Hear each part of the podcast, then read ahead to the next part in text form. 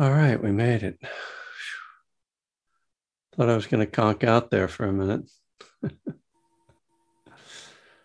uh, long day. I guess it's been a long day, maybe a long week, maybe a long life for some for people. So it's okay. Sometimes rest is what we need. Um, I'm just going to take a couple minutes for announcements um, right now uh, before we take a little break. And um, just want to find um, some of the little eventos that are going on. Um, uh, next weekend, I'm I'm teaching a class or a day long retreat. See if I can get the link for it. Come on. Uh, there it is, and there it is. So uh, this is for um, the Sacramento Buddhist uh, group. Um, and uh, here's a registration link. I'm, I'm going to put this in the in the uh, chat. Oh, it's got a nice picture of me. this picture of me and uh, the same place where I am right now. So, uh, but smiling. Uh, so, if you're interested, it's just going to be kind of a day long of meditation and Dharma. Uh, we'll have probably a, uh, some breakout group here and there, and uh, a couple of talks and a few sittings. Oh, did I send that to? Oh, I sent it to the wrong place. I didn't uh, to everyone. I gave it to Ileana. Ileana probably is asleep. Uh-huh. No, no, she's here. There it is. So if you're interested, click on that. Um, more, even more uh, relevant or exciting is the uh, retreat we have coming up. So we're doing a live in person human meditation retreat, uh, the 24th to the 29th. There's still some room.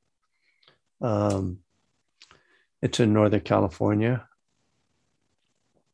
Um, that's a link to the flyer that tells you how to get information.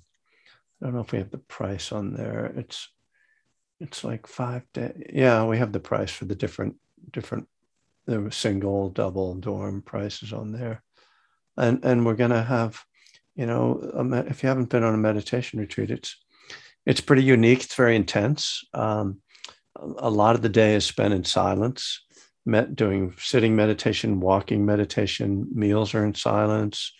Uh, there are opportunities to interact with the teachers. There's Q and A's and talks, and then we have a couple of uh, we have some periods for interactions with the group that are uh, very kind of mindful practice, and we do a meeting each night. It's it's a really nice kind of combination of a traditional silent retreat with uh, a certain amount of interaction that still uh, allows you to sort of stay within yourself.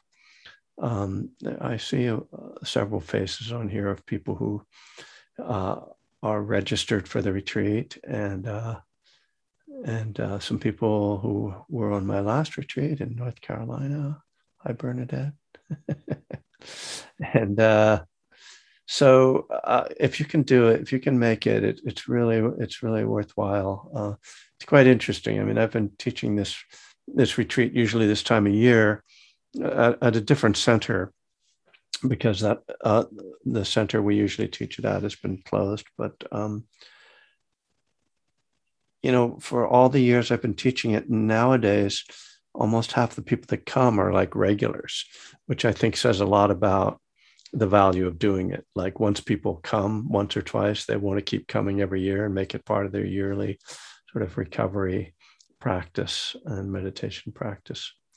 So um, there you go. Uh, Ileana also put in my website. So, um, Ileana, do you have any announcements for Spirit Rock? Uh, I just got in the mail today, I just got the uh, schedule of all the retreats they're having do you know what their COVID protocol is offhand? I know it's on their website. I'm kind of curious. Um, on the land, I'm not 100% sure, and I yeah. certainly don't want to misguide anyone. Yeah, that's fine. Um, we can look it up.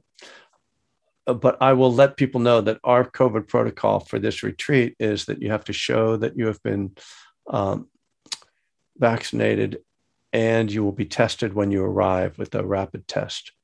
Uh, and so um, we will be creating a bubble there so that people can feel safe being together and not worried about uh, distancing or masking or anything. We'll just be a nice bubble, kind of like the NBA last year, only we won't have a championship or anything like that. And you won't be getting paid. But it's kind of, and we won't be on TV but still just like the NBA, except for all those things. Um, okay.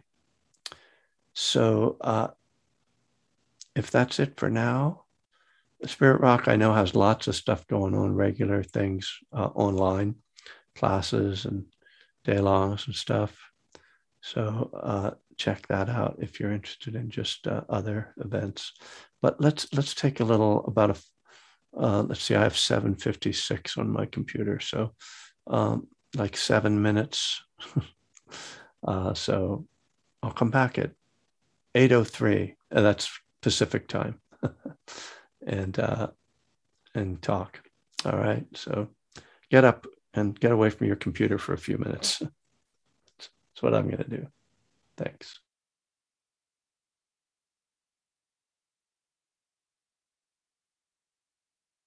when they, uh, for any purpose, or to come to this class. I hope you get that chance.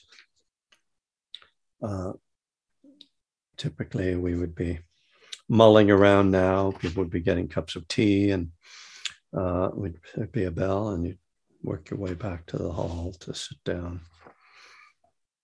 Hmm. I thinking, I think I'm tired because I I've been reading a book about Miles Davis's Kind of Blue, which is maybe my favorite album in the world, and uh, and it talks about other recordings of his back in the fifties. And so last night, as I was reading it, my wife was asleep. I was like put in earbuds and started going on Spotify, playing different different songs, and uh, I, I'm a little bit obsessed with the song that's now playing in my head a lot called Milestones. And uh, today I got, you know, the, crazy time that we live in. It used to be that if, as a musician like myself, if you wanted to learn a song, you would have to get the record and you would put it on and you'd listen and then you try to pick. Now I just go on YouTube and get some other better musician to show me how to play it. So I went on there to, because it's not a guitar song, but this guy, of course, figured out all the chords on guitar. So I was obsessing over that today thinking about how you could turn it into another kind of rock song, you know. anyway, um, so uh, uh, I have uh, I've been doing some writing, and and some of you have been uh, in the class where my friend Walt Opie and I are doing some teaching and some study around what are called the suttas, the earliest teachings of Buddhism that have been preserved. And, uh, you know, there's uh, something that I've been studying for a long time, not in any kind of academic way, but really as a way to expand my teaching, my understanding of Buddhism, and to and to you know my own practice. Um, and because it, you know, I, I, remember at a certain point realizing that uh, even though I'd been reading Buddhist books for a long time, uh, you know, 10 or 15 years, I'd never really read what the Buddha taught. And then, then finally, um, you know, a great, the first really great translation came out in 1995. Um, of the middle length discourses called the Majjhima Nikaya. That's the Pali. The, the, the, the suttas originally were in Pali, which is a, a ancient Indian language. It's a dead language that that um, it's very similar to Sanskrit. But um, you know, I got a hold of the suttas, this this collection, the Majjhima Nikaya, and you know, opened it up sort of thinking it was going to read like Rumi or something, you know, be like poetic or maybe or like like Zen koans or something. But it's not at all like that. It's it's hard to describe unless you read it. Uh, it's very dry and technical in a way, and very repetitive because it was originally a, ch- a chanted tradition. Um,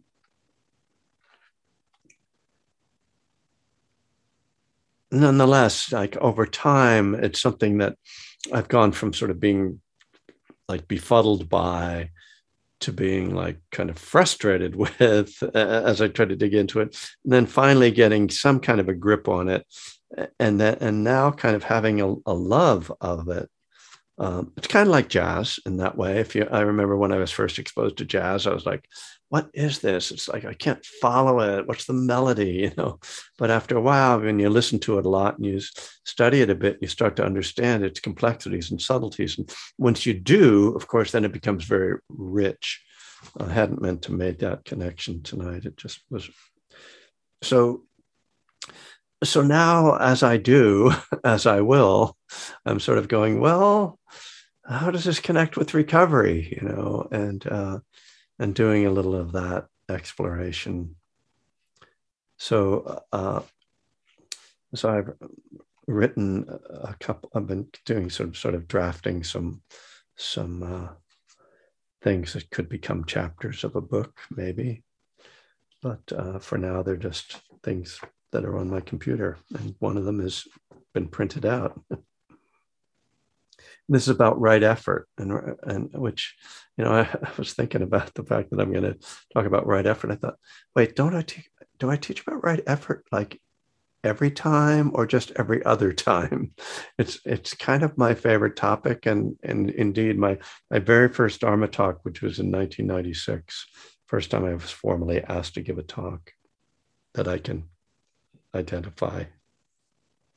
I did it on right effort, and so it's something that I've I've always been interested in, and it and in the rec- in recovery, it's always interested me too, because it it you know when you get to certain parts of the twelve steps, which was how I got sober, it's not clear what certain things how certain things are supposed to happen. I mean, there are certain things that are clear, like I'm supposed to stop drinking and using.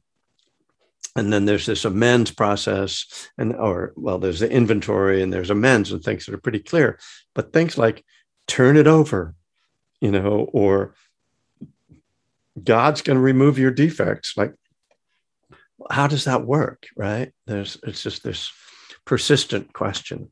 Um, and so how it works, which of course that's the title of the cha- chapter five in the big book of Alcoholics Anonymous, you know, uh, requires an effort.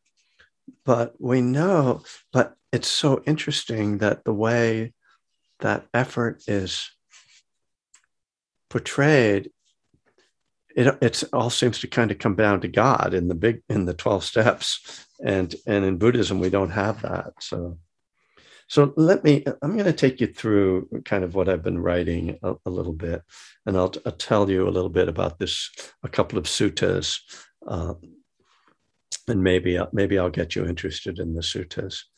So th- this, this first one is called Crossing the Flood. Uh, and it's the very first one in one of the collections. It's called the the Connected Discourses, the Samyutta Nikaya, and it, it's it's such a big book that when I first got this one, it's like the third one, second or third one I got.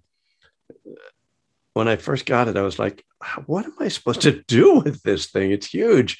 I was like, "Well, let me read the first sutta," and it's very short. So this is what happens in the sutta. It says that this de, what's called a deva, which is kind of a it's a god with a small g, not not the god you can turn it over to, but some uh, a small g god. Or I, I think of them as kind of angels, but they they appear in the suttas. So and and this god shows up in the middle of the night, uh, and uh, to kind of talk to the Buddha. I, I, get the impression the Buddha doesn't sleep very much. You know, I don't think he needs to sleep very much. He's when you're enlightened, just hang out and bliss. so the I mean, right away, it's, you know, it's a problem because what am I supposed to do with this? Am I supposed to believe in this thing like that there's these gods? And I thought, you know, I thought Buddhism was all about not having a God or like I didn't, I came to Buddhism because I didn't want all that magical stuff. Why do I have to deal with this? And, you know, and, and some people will say, well, they're not really meant to be real, they're symbolic. But other people like Ajahn Amaro, who's a great Thai um, an English monk in the Thai forest tradition. He's like, no, I think they're real. I'm like, okay, fine. I don't know what to say. So I just kind of go, okay, good. Let's just accept that that's the, how the story goes because that's not what the what this is about. But it does say that, that the deva is of stunning beauty and illuminates the entire grove where the Buddha is. So that, I kind of like that, you know, be kind of cool to be like meditating in the middle of the night and there's just like this beautiful being that appears. Uh, in any case, the Buddha doesn't seem to bother the Buddha. He's just like, hey, what's happening? So the Buddha, the, so the Deva shows up and says, and it calls the Buddha dear sir in this text. I don't know what that's a translation of, but it, it's obviously meant to be respectful. How, dear sir, did you cross the flood? So this is like, you know, a classic kind of question. How, how did you become enlightened? And, and I think it's a really good image. Uh, it's a it's a you know powerful image because you can sort of imagine. Uh, I sort of see the Buddha standing on the side of this raging river, you know, and and freedom lies on the other side of the river, you know. And how do you get across that? Um, and the, the translator of the text, he says that, that, that what this really means, the technical meaning of the flood is it's the power, the powerful forces of sense craving, the craving for existence, views and opinions, and ignorance. So that's what keeps us stuck. Our craving for mental and physical pleasure, our survival instinct, that we just want to stay alive, our belief system, well, uh, that's also survival of the ego, our belief systems that we're very hung up on, and our misunderstanding of reality. you can see we have a bunch of problems here we have to deal with, right? These are the ones that we face every time we sit down to meditate. So, you know, uh, this is uh, you know the same thing that an addict has to deal with the cra- these cravings right? And these opinions and our ignorance which is denial is our ignorance. That's the essential ignorance of the addict not realizing that our behavior is what causes our suffering. Though we could also say like for for an alcoholic it's a good image too because it's just a, a river of booze you know it's the flood cross the flood how do you get to the other side of that so the Buddha responds, How did you cross the flood? He says, By not halting, friend, and by not straining, I crossed the flood. It's very simple. Okay, by not halting, by not straining. So then the Deva is like, Well, how'd you do that? And the Buddha said, Well, when I came to a standstill, then I sank. But when I struggled, I got swept away. So, in this way, by not halting and by not straining across the flood, that's the whole sutta. There's a couple other lines in it, but that's the whole teaching. By not halting and by not straining, you know, when I halted, I sank. You know what? I mean, I just, uh, you know, it's so real. Like if when I stop, if I give up, if I if I don't do anything, I'm just going to sink. You know, and to me, there's like kind of sinking mentally, you know, like, uh, but also just kind of collapsing uh, uh, in, you know, my life. I have to keep going. That persistence. It's not like necessarily that I get it right, you know, it's that I keep showing up. This is like a critical principle of recovery that I keep showing up. You know, the, the principle of showing up is so important in recovery that if somebody's, if you want to know how about someone's recovery, you don't really say to them, well, are you happy all the time? You know, when you stop drinking, did your everything in your life work out? You just say, how long have you been in recovery? And that's kind of accepted as the as the primary thing. If if someone's made it for 20 years or 10 years or 5 years or 6 months, it tells you a lot. You know, like okay, that's uh, you know, they uh, they've gotten that far. So not halting, but not straining.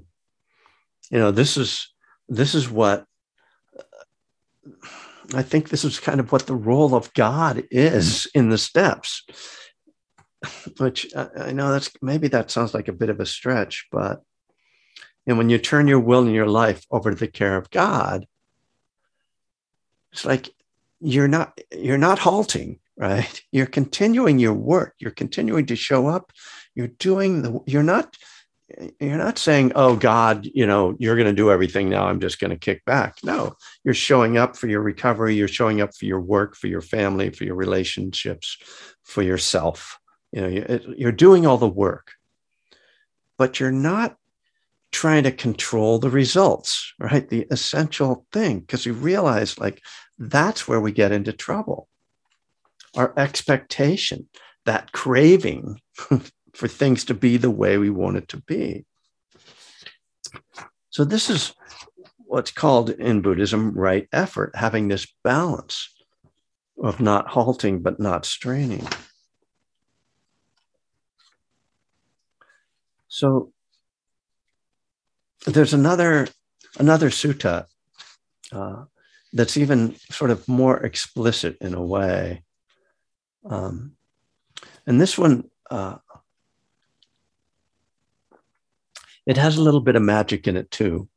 I can't. I always look for like. I just think it's so interesting how there will be this magic, stuff that's either unbelievable or hard to believe, like devas. But then there's stuff that's just so down to earth, like not halting, not straining. Oh, okay. And I mean, I can throw out the magic, you know, I, I don't need the magic, but I don't want to pretend that it's not there in the suttas. I kind of I want to like, okay, I'm going to respect that because it's got to be there for a reason. Like, so this one starts, it's a, it's about a monk named Sona and Sona, Sona is known for having a tremendous uh, capacity for energy. You know, somebody who really can hang in there, can do it. But Sona is having a, a hard time because uh, his expectations about his meditation are not working out the way he wants. And it's pretty apparent that he's experiencing restlessness, which is what happens when you have too much energy. I don't know if you've ever noticed that, but you know, if you have, you know, there's, there's, you can take drugs and they get, get rid of it, but it's not really the best approach. In fact, we'll talk a little bit about healthy approaches.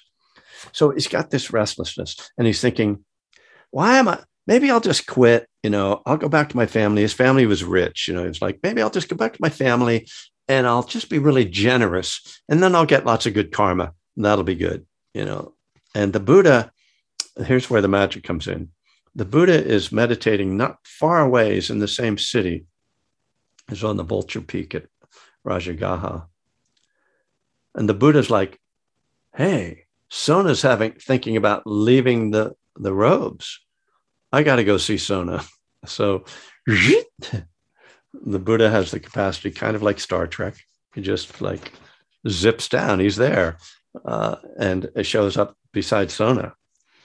And uh, Sona seems to accept this. Sona doesn't say anything about like, how'd you get here? It's just like Sona's like, oh, here's the Buddha.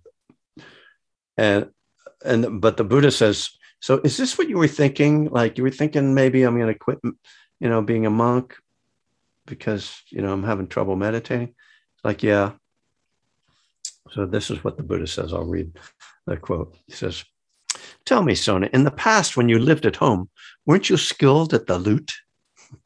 You know what a lute is, right? It's an ancient stringed instrument, like a guitar, only not as good.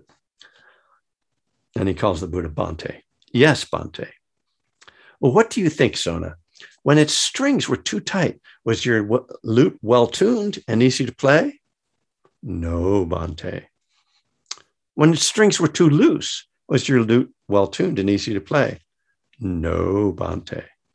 But Sona, when its strings were neither too tight nor too loose, but adjusted to a balanced pitch, was your lute well tuned and easy to play? Yes, Bhante. So too, Sona, if energy is aroused too forcefully, it leads to restlessness. And if energy is too lax, this leads to laziness. Therefore, Sona, resolve on a balance of energy, achieve evenness of the spiritual faculties, and take up the object here. Yes, Bhante. So, just as with crossing the flood, if the energy is aroused too forcefully, that's the struggle, the straining, you get swept away. If the energy is too lax, if you're halt, then it says it leads to laziness, or in the, the earlier metaphor, you sink. So, obviously, as a musician, I find this a particularly appealing image. You know, uh, you don't have to be a musician, though, to, to understand it makes perfect sense, right? So, just to bring this back to recovery a little bit, we can think about, well, we certainly know what happens if you let up on your program, right? If you're like, oh, I don't know, I don't really feel like going to meetings. I don't know, doing service, it's so annoying to have to help all those other people. Like, you know, I haven't had a drink in a while. I'll be cool. It's like, really? That's like, next thing is your cousin's wedding and they pass the champagne around. The other side of it, the too much energy, is like I'm gonna I'm gonna force myself to not drink, right? White knuckling it, you know, which is just not an effective strategy, right? We know this is this is again why we have God in the steps, you know. Uh, yeah, yeah. Keep running into that guy. And and so we're we're kind of put in this position again of like, oh boy, you know, it's not this over here, it's not that over there, it's somewhere, you know, this middle way, right? This is what the Buddha talked about a middle way, a, a way of balance, which, uh, you know, for addicts, sort of an unnatural thing. With addicts, it's like, just give me the thing that I should just do wholeheartedly. I'll just drink until I die, or I'll just like be really good and not do anything wrong, you know, and and, and this idea that I'm going to control it, or you know, we can see that there's this these habits, these addictive habits, are to go to extremes, uh, and to think that we can run things. So, uh, uh one of the things that comes to mind when I when I think about this in terms of recovery is the serenity prayer, because the serenity prayer is also about kind of balancing effort, right? Sort of to the to accept, the things I cannot change is not straining, right? I can't change it, so I'm not going to strain. But I'm going to have the courage to change the things I can. So I'm going to keep going. I'm going to have that.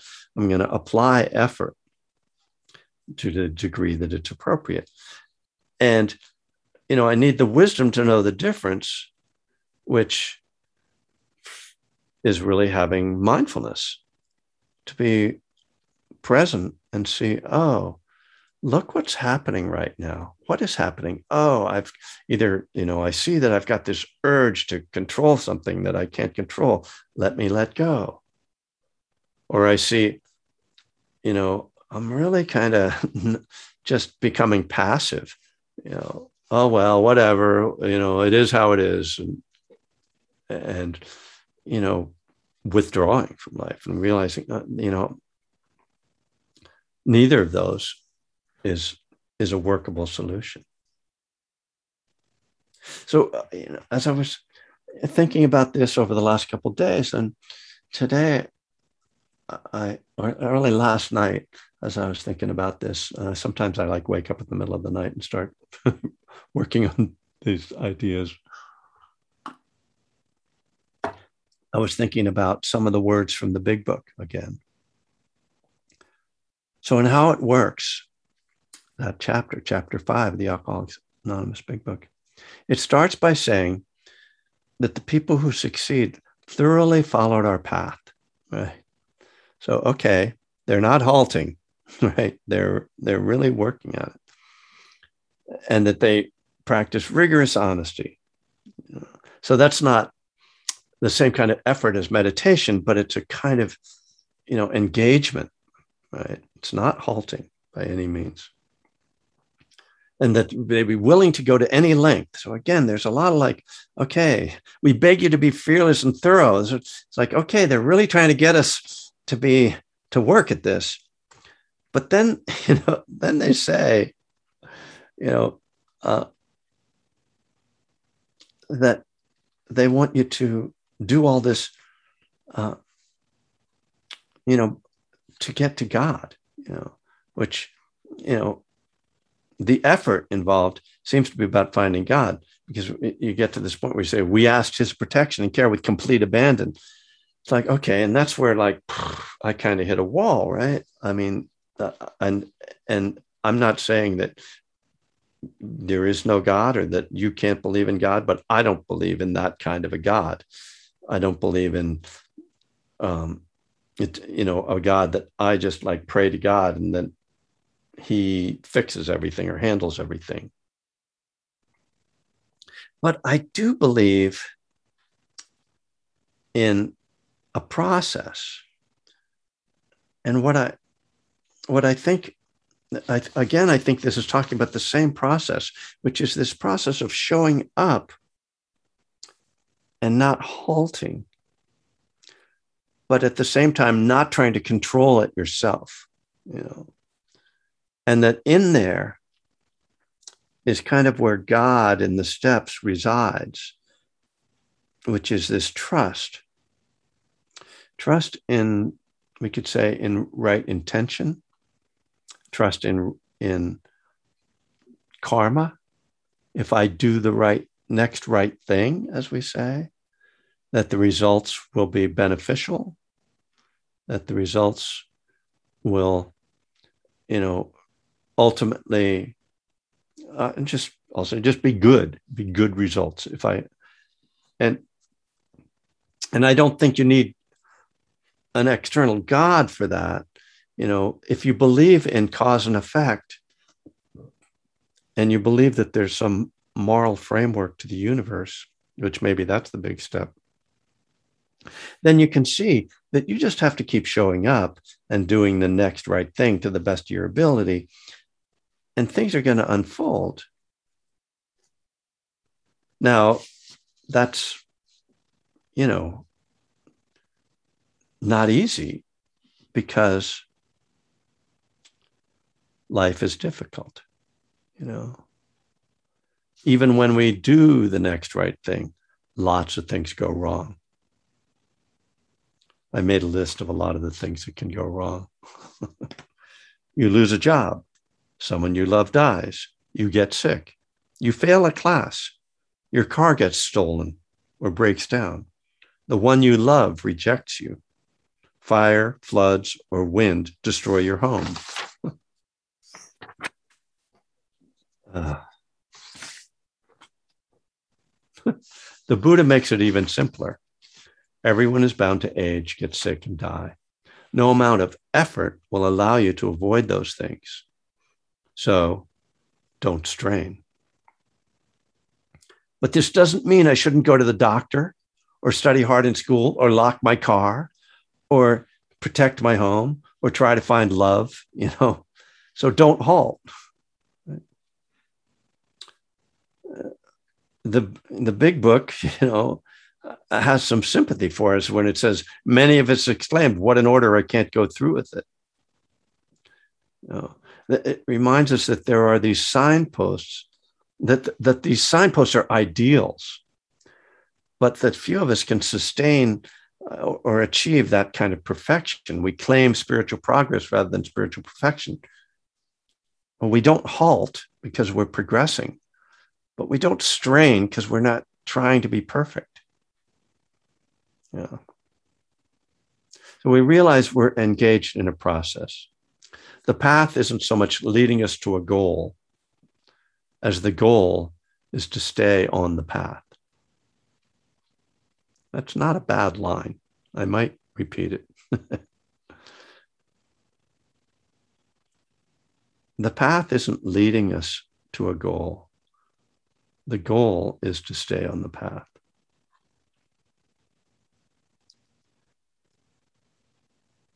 So, I mean, we can say the Buddha is saying that there is a goal, but which is this enlightenment.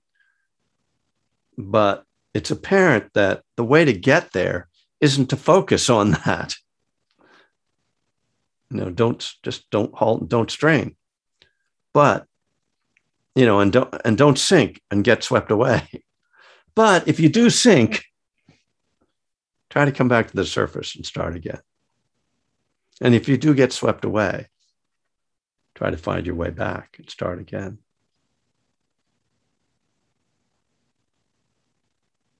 That's what we do when we relapse. We keep coming back. You know, I, I mean, I, it's been it's a bunch of words.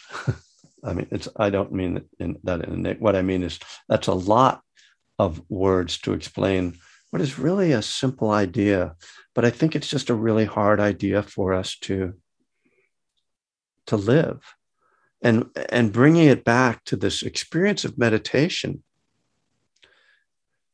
it's so difficult not to strain in meditation. I think uh, particularly when people first learn meditation there's a tendency to strain to kind of really try to i'm going to really stay with the breath. And then if you can't do it which rarely is anybody capable of staying with the breath for a long time then go into this set of recriminations or self judgment or annoyance or frustration. And so then you can go to the other way. Oh, well, forget it. I'll give up and halt, right? So you've gone from being swept away to halting and doing just exactly the two things the Buddha says you shouldn't do. So the challenge is the, the, what, what the Buddha doesn't say, but that I will say, is that the challenge is to keep going despite the fact that it doesn't seem to be working. you know, like so many people, when they first start to meditate, either think they're doing it wrong or give up, you know, um, or think there's something wrong with them. It's either like I'm doing the technique wrong, or I'm just no good at this, or my brain is so wrecked from all that crack that I, I'll never be able to meditate. You know, and we come up with a story that allows us to halt. And you know, and, and I was sharing recently about my first experience of falling into a deep place in meditation was in the midst of a long retreat, three week long retreat, but in which I'd been just stirred up like for 10 days. And it was like, I, I had a lot of faith, fortunately, that kept me going, even though it didn't seem like anything was happening. But when it, when it did crack open, it was uh, when I look back on that, I see that the reason it cracked open is because I didn't halt and I, I may have been straining, but I sort of stopped. I think what happened was I didn't halt, and I kept stra- but I kept straining, and then at a certain moment, certain point, I stopped straining, and the momentum created by meditating 24 7 well no that's not 24 10 because it was 10 days of being on a retreat for that long